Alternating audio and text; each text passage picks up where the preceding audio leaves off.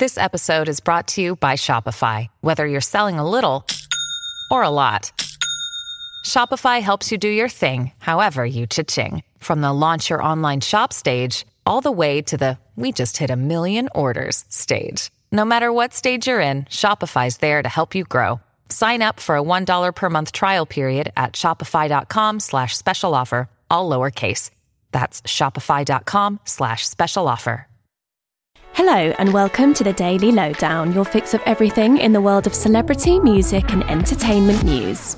Swifties are going crazy on social media because it seems like Taylor Swift and the 1975 frontman Matty Healy might have just gone official with their relationship. The pair were spotted holding hands while dining at a New York restaurant with their mutual friend and music producer Jack Antonoff in photos that have circulated online. Meanwhile, Matty and Taylor haven't spoken publicly about the rumoured romance, but it comes soon after Matty, who has been touring with his Manchester based band in recent months, was spotted dancing at Taylor's gig in Nashville as she continues her huge Eras world tour. Let's kiss, for real, right now. The Academy of Country Music Awards took place in Frisco, Texas this week, and Nicole Kidman made a surprise appearance to support her musician husband, Keith Urban, who later took to the stage at the awards. The event was a glittering night full of huge country legends and Hollywood royalty, including Nicole and Keith, who looked like the perfect loved up pair on the black carpet ahead of the show. Music icon Dolly Parton took to the stage to host the evening alongside Garth Brooks and honoured a number of artists who won big throughout the ceremony, including Chris Stapleton,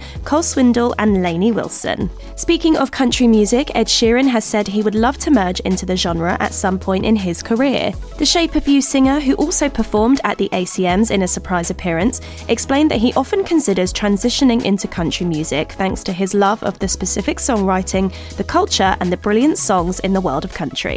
Ed even thanked his pal Taylor Swift, who has had her fair share of success in country music, for introducing him to the genre. Liam Gallagher has shared his plans for the upcoming 30 year anniversary of Oasis' iconic album Definitely Maybe. The former frontman told his fans on Twitter that he plans to mark the milestone, which will be in August 2024, by playing the album in full at some venues he describes as biblical. Liam didn't add any further information, but if fans are hoping for a reunion, then Liam needs to convince his brother Noel, who recently told an Italian based newspaper that they would not reunite to mark the anniversary, but will instead be releasing some previously unheard demos from the original album recording.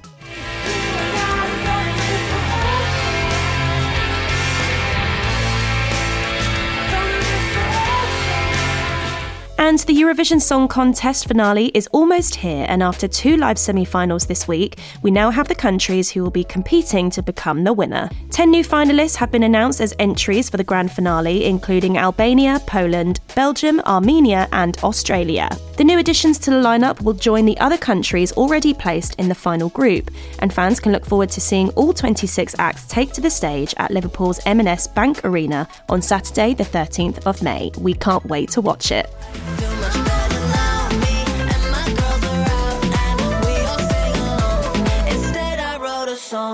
And that's your daily lowdown from Hello. Check out our social media channels and hellomagazine.com for more news and updates on your favourite celebrities.